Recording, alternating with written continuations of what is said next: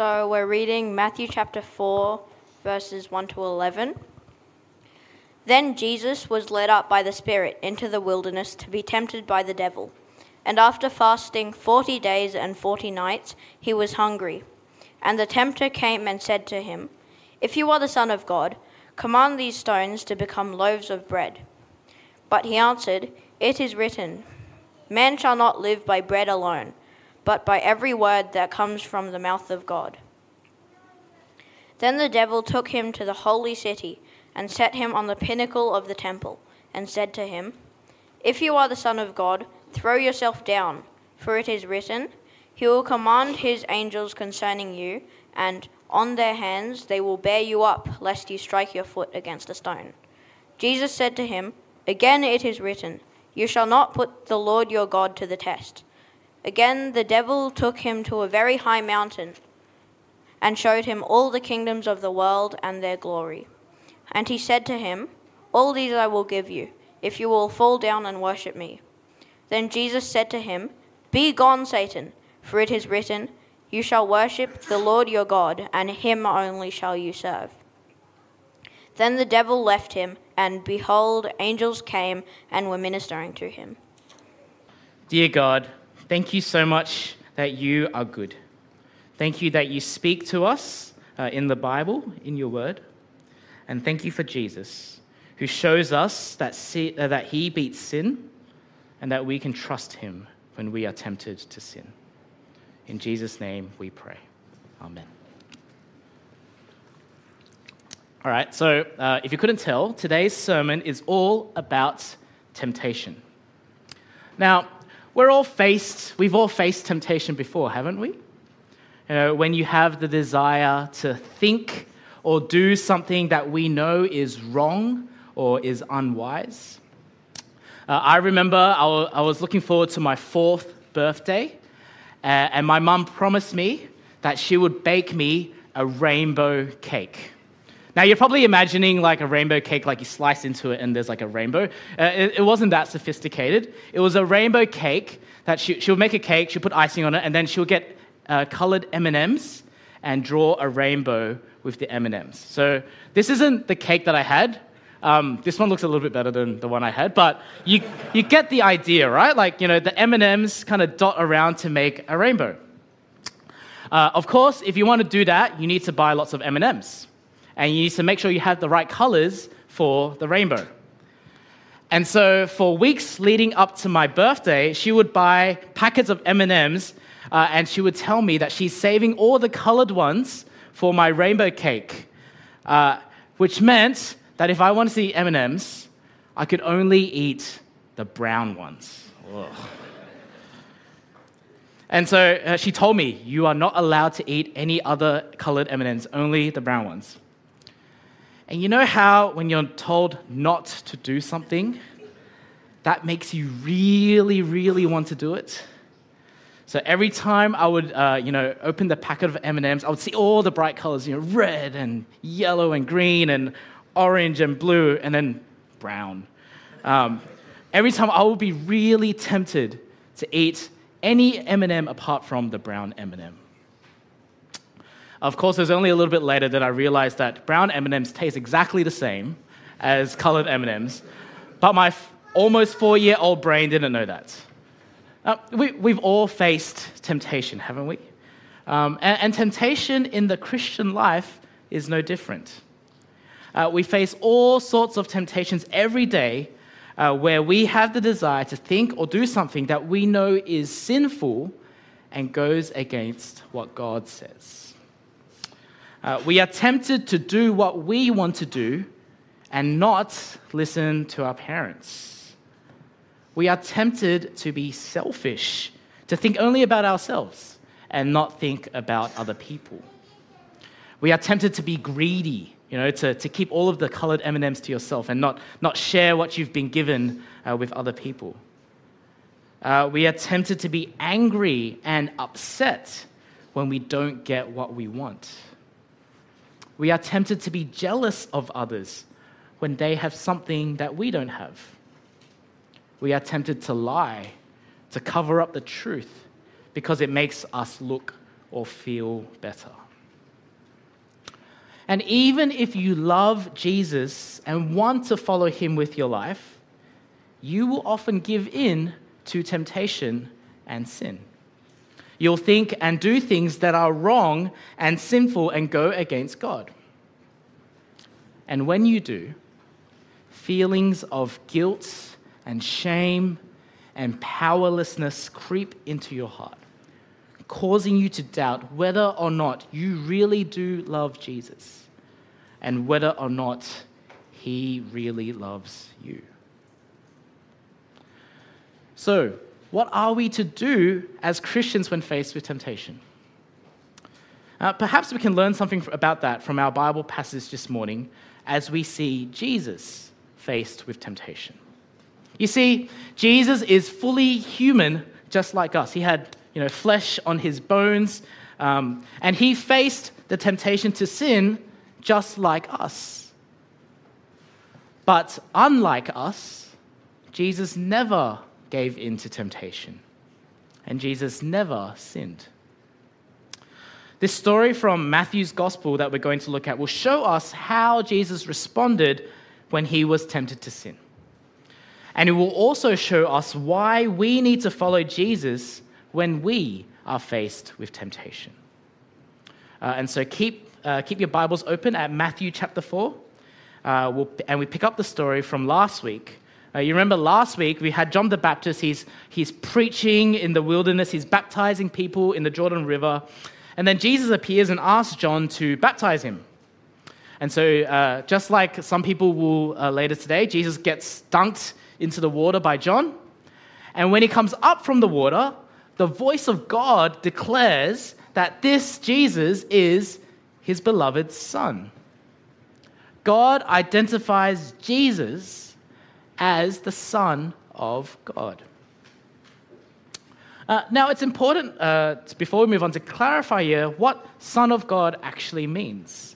Now, Son of God is actually another way that we speak about the Messiah, or the Christ, or the Chosen One, the Anointed One. It's another way of saying that we're referring to God's chosen servant and king. In the Old Testament, the nation of Israel, God's special chosen people, were referred to as Son of God because they were God's chosen people. They were God's chosen servants. And so when Jesus gets baptized and he comes up, God calls him the Son of God. And then as soon as Jesus is identified as the Son of God, we read in Matthew chapter 4, verse 1, that he is led by the Spirit into the wilderness to be tempted by the devil. So that's where we're at the beginning of chapter 4. Now, it's clear in verse 1 that God intended for this to happen. This wasn't an accident, because Matthew specifically says that Jesus is led into the wilderness by the Spirit. This is God's intention for Jesus to go into the wilderness to be tempted.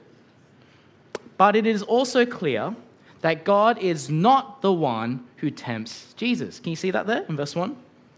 Matthew specifically says that Jesus goes into the wilderness to be tempted by the devil. Now, we're not told specifically why this happens to Jesus, why Jesus is tempted. But if you think about it, given that he's just been identified as the Son of God, and given what's about to come next, the outcome of Jesus' temptation is that Jesus' identity as the Son of God is going to be tested. Jesus' identity as the Son of God is going to be tested. In fact, the devil tempts Jesus twice by challenging him to prove that he is indeed the Son of God. And by the end of this story, it will be clear that Jesus is truly the Son of God. And he will prove it by the way he resists the temptation of the devil. And so we're going to look at each of the devil's temptations in turn to see how it is that, firstly, that the devil tries to challenge Jesus' identity, and then see how Jesus turns that challenge around to prove that he is the Son of God. And as we go through each of those temptations, we're going to learn more about how the devil tries to tempt us to sin, and then how we can respond with Jesus' help. So have your Bibles there ready. We're going to look at the first attempt there in verses 1 to 4. Verse 2 actually sets up the scene for us. Jesus has been fasting in the wilderness for 40 days and nights. Now, there's an obvious echo here of Israel's wandering in the wilderness for 40 years. And when Israel wandered in the wilderness, that's where God tested their hearts to see whether they would remain faithful and obedient to him.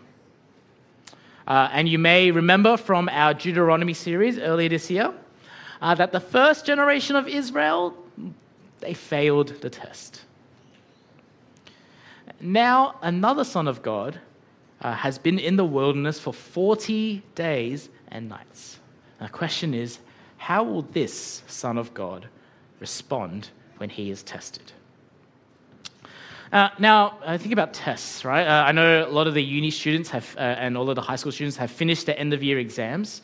Most of us prefer to be tested when we're at peak performance. You know, the night before an exam, you make sure you get enough sleep. The morning of the big game or the competition, you make sure that you have a nice hearty breakfast, you're well hydrated. And we do this so that, you know, our minds are sharp, our bodies are ready to respond to whatever tests and challenges that lie ahead. But what about when you're hungry? Most of us are not at our best when we're hungry. Even the most self-controlled person falls into temptation when they do the grocery shopping on an empty stomach. Now, Jesus has been in the wilderness for 40 days and nights. And in that whole time, he has been without food. He has not been eating. Now, 40 days is a long time. If you think about it, if today is day 40 of your fast, that means that you have not eaten since the end of October. You've been fasting for longer than Joe and Jordan have been married. The point is, Jesus is hungry, which means his body is weak. And the tempter knows this. And so he approached Jesus and says this: "If you are the Son of God," sorry, can you get that on the screen? "If you are the Son of God, command these stones to become loaves of bread." Just imagine the smell of a freshly baked loaf of bread. Just, you've been hungry for 40, you just want to dig in, right? And you know, at first glance, the devil's challenge seems quite reasonable. You know, why would it be wrong for someone who is hungry to go and get himself some food? But there's more to the tempter's question than meets the eye. What is it that the devil is really asking Jesus? Is the devil asking Jesus to prove that he is the Son of God by demonstrating that he can turn stones into bread? You know, is it that Jesus has to prove that he has some sort of magical power to be able to turn stones into bread?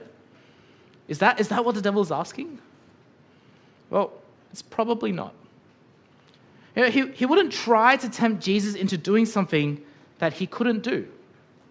You know, if the devil would try to tempt me to sin, he wouldn't ask me to turn stones into bread. That's something I cannot do. I'm sure there are people who can turn bread into stones if they really, really tried hard enough, but definitely not the other way around, right?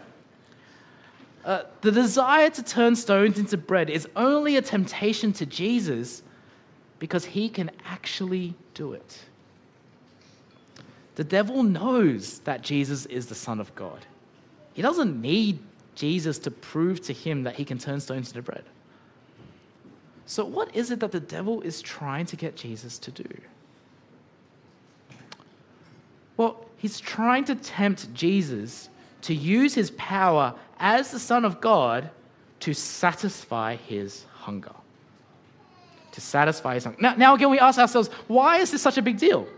Why is this such a big deal? What's so sinful about getting something to eat? Well, remember who the Son of God is meant to be. He is God's chosen servant. He's God's chosen servant, which means he does not use his power or his position to just do whatever he wants. He doesn't pick up a stone and turn it into bread just because he's hungry. That's not what the Son of God does. No, whatever the Son of God does, he does because he trusts and obeys God.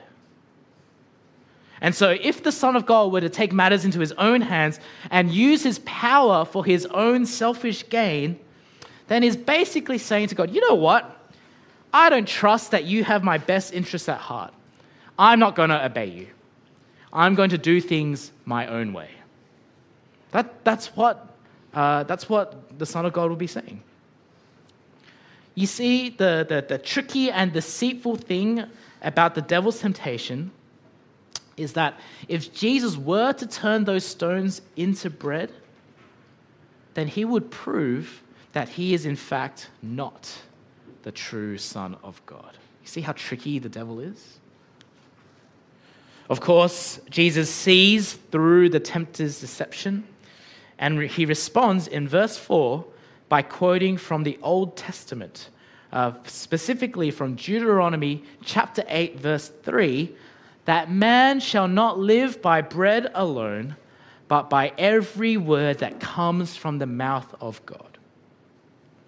When Jesus quotes this, he's referring to Israel's time in the wilderness, the time 40 years in the wilderness, where their only source of food was the manna that God provided to them each morning. The manna was the thing that kind of appeared on the ground every morning, and Israel were to collect it, and then they could bake it into bread. And that was only there because God provided it to them. And during that time, if you read Deuteronomy chapter 8, we see that during that time, God let Israel go hungry and then provided them with food. Why did he do that? He did that to teach them that what was most important in life was that they trusted and obeyed God. And so Jesus expresses his trust and obedience in God when he resists the temptation to turn the stones into bread to satisfy his hunger in the wilderness. And when he does so, he proves that he is truly the Son of God. So that's the first temptation. And before we move on, I want us to consider how we might be tempted in a similar way. How does the tempter tempt us to rely on ourselves instead of trusting and obeying God? So often, it is through appealing to our physical wants and needs. And what's the result? Well, the result is that we often take matters into our own hands. What that looks like is we pour our efforts into our studies. We direct our focus onto our careers. We prioritize our comfort and security. We compromise in our relationships. We pursue joy and satisfaction in worldly and temporary things.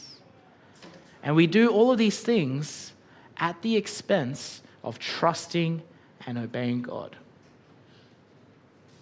What does Jesus say here to those under temptation? Do not live by bread alone, or by wealth alone, or by success alone, or relationships alone, or comfort alone. Because if you have those things without God, you will not live. Instead, trust God and the promises he speaks. Trust God. Let's move on now to the devil's second attempt. If you look there in verse 5, the devil takes Jesus to the top of the temple in Jerusalem, and he says, again, if you are the Son of God, throw yourself down. He's at the top. The idea is that the devil is trying to get Jesus to jump off, and the devil says, before Jesus can kind of quote scripture to him again, the devil this time throws a scripture reference of his own, this time quoting from Psalm 91, which speaks of God's promise to protect those who trust him. So the idea is that, if you're the son of God, jump down, because God will, if you trust God, God will protect you, God will save you. Do you see what the devil now is trying to do this time around? In the previous temptation, Jesus resisted it and proved that he is the true Son of God. How? By expressing trust in God. And so this time, the devil once again challenges his identity as the Son of God, this time by tempting him to jump off the top of the temple to prove his trust in God. You say you trust God? All right, prove it. Jump off this temple. Now, you can imagine how the devil might think, I've got him now. I've backed Jesus into a corner. Because if Jesus doesn't do it, then the devil will be like, see, you don't trust God. You don't even trust God to save you. You can't even jump off the top of the temple and trust God to save you, even though his word says that he will do it. You don't really trust God. But actually, again, in a sneaky way, the devil actually wants Jesus to do it. The devil wants Jesus to jump off the temple. Because if the Son of God were to jump, God would remain faithful to his promise and save him. God would do that, but in doing so, God will become the one who serves the Son, rather than the Son serving God. You see why the devil actually wants Jesus to do it? So how does Jesus respond? Once again, he recalls Israel in the wilderness. And this time it's when Israel is in a place called Massa, and they test God by demanding water to drink. They're thirsty, they want water, and they go, God, give us water. Now, you might think that Israel demanding water was a sign that they trusted God. God, I trust you to give me water, so give me water, and I want to drink. But actually, it was the opposite. Actually, it's the opposite. Israel tests God because they don't trust him, because they didn't trust him, even though they had seen him do so many wonderful and miraculous things up until this point. He had parted the Red Sea. You'd think he'd be able to give them water to drink. You'd think they would be able to trust him. But they don't. They test him instead. And so that's why in Deuteronomy chapter 6, verse 16, Moses says to Israel, you shall not put the Lord your God to the test as you tested him at Massah. And this is the scripture that Jesus uses to respond to the devil's temptation. You see, Jesus doesn't need to test God because he actually does trust what Psalm 91 says about God, about his promise to protect. And so because Jesus trusts God, he will not test him. You see, the Son of God is God's servant. When God protects, he will do so in accordance with his will and purpose, not because he is tested into action. Jesus knows this, which means that on this occasion, he will not put his life on the line. But there will come a point in his ministry where he will willingly put his life on the line. And at that point, it will be in full obedience to his Father's will and purpose. That's the second temptation. Now, reflecting on this temptation for us, I wonder whether you've ever felt tempted to test God. It might not manifest in you climbing up to the roof of the church and jumping off, to test God, but perhaps you find that there are certain situations in which you're more willing to trust God. Certain situations where you're more willing to trust God. Perhaps you're more inclined to trust God when life is going well. You know, when you're getting good grades at school, you know, I trust God. When you're hitting goals at work, when you're in a good place with your relationships, when you're comfortable in your spending. Or maybe you're more willing to trust God if He turns your life around. You know, if He could just help you catch a break. If He could help you just mend this relationship. If He could bring healing to your condition. If He could provide you with this security and certainty. When that happens, we end up trusting God on our own terms, and only when He has done something to serve us. When you're tempted to withhold trust in God until He passes your test, Jesus tells us not to test God, but to trust Him and His good plans and purposes.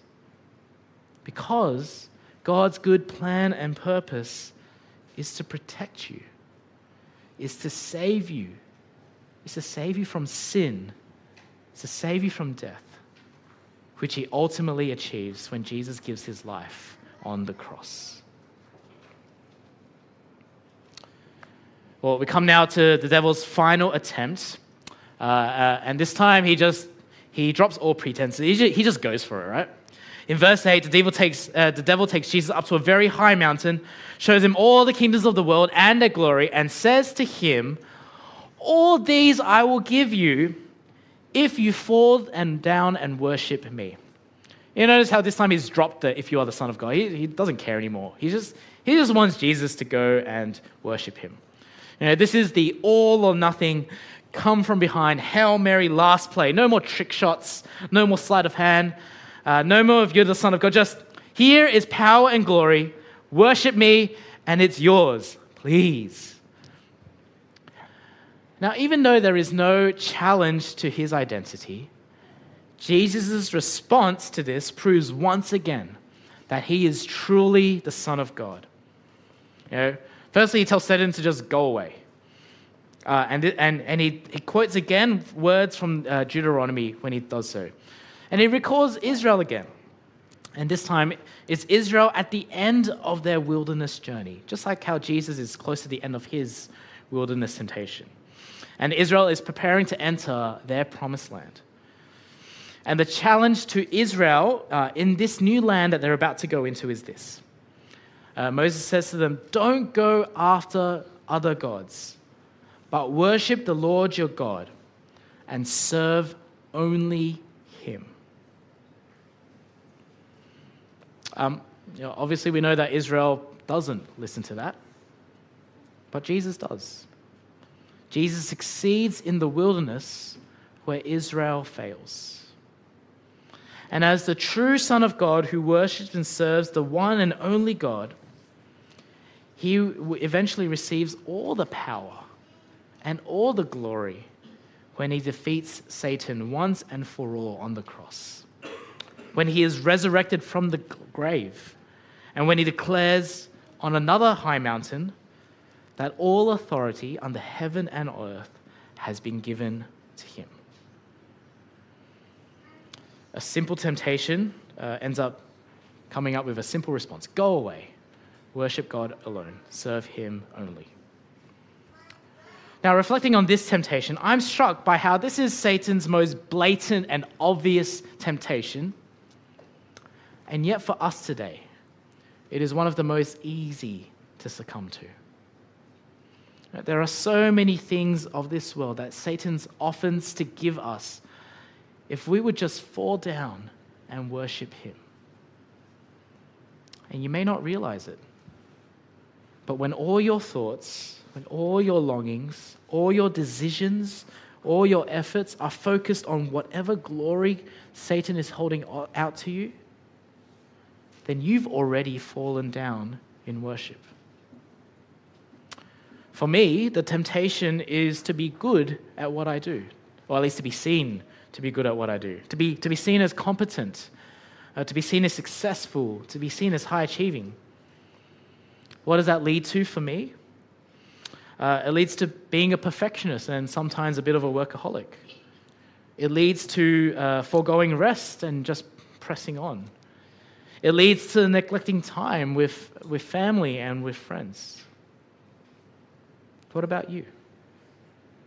What glory is Satan offering to you? The tragic thing about this temptation is that Satan doesn't actually have the power and the authority to give you these things. His end game is not to give you glory, to give you power. His end game is that you would turn away from God and put your trust in anything or anyone else apart from him. But here's the thing.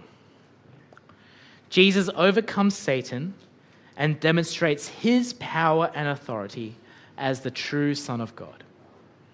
He does so here in the wilderness, and he does so ultimately in his victorious resurrection, where he beats sin and death once and for all. And because the sinless Savior died, our sinful souls are counted free. If we have fallen down in worship of things other than God, then Jesus is there to pick us right back up, to forgive us our sins, and to present us to God, free of guilt, free of shame, and wholly loved. So what do we take away from Matthew chapter 4 this morning? Well, the story of Jesus' temptation tells us three things about him. Firstly, Jesus faced temptation as one of us. In his human weakness, he faced temptation after temptation, which means he knows what it's like for us to face temptation because he did so himself. It means that he sympathizes with us in our weakness. He doesn't look down on us. He doesn't think we're beneath him. He knows what it's like. He sympathizes with you. Jesus faced temptation as one of us. Secondly, when Jesus faced temptation, he shows us that it is possible to overcome it. There was nothing supernatural about Jesus' obedience. Every response that Jesus gave was a word of Scripture. Every word of Scripture that he quoted were actually words that were addressed not to Jesus, but to all of God's people. And so when he quotes Scripture, he gives us the way to overcome temptation. He shows us that it is by worshiping God alone. It is by trusting God's promise to protect us. It is by trusting in the Son of God, who died and rose again to save us. When Jesus faced temptation, he showed us that it is possible to overcome it. And thirdly, Jesus' response to temptation demonstrates that he is the true Son of God. It confirms that he has come not to serve himself, but to serve God by saving us. And his perfect obedience and sinlessness are crucial. They're so important because it is in his sinless death that he takes away our sin and satisfies God's justice, such that when God looks upon the obedience of Jesus on the cross, he is pleased to pardon and forgive us for all the times that we have given into temptation and sinned. All the times in the past, all the times in the present, and all the times in the future. If you're sitting here and feeling guilty and ashamed and powerless because you have given into temptation, then let me say this to you. Trust Jesus. Trust that he knows the struggle you face because he has experienced it himself. Trust that he has shown us the way to overcome temptation, that it is possible to tell Satan to go away. It is possible to say no to sin. And most importantly, trust that you are forgiven.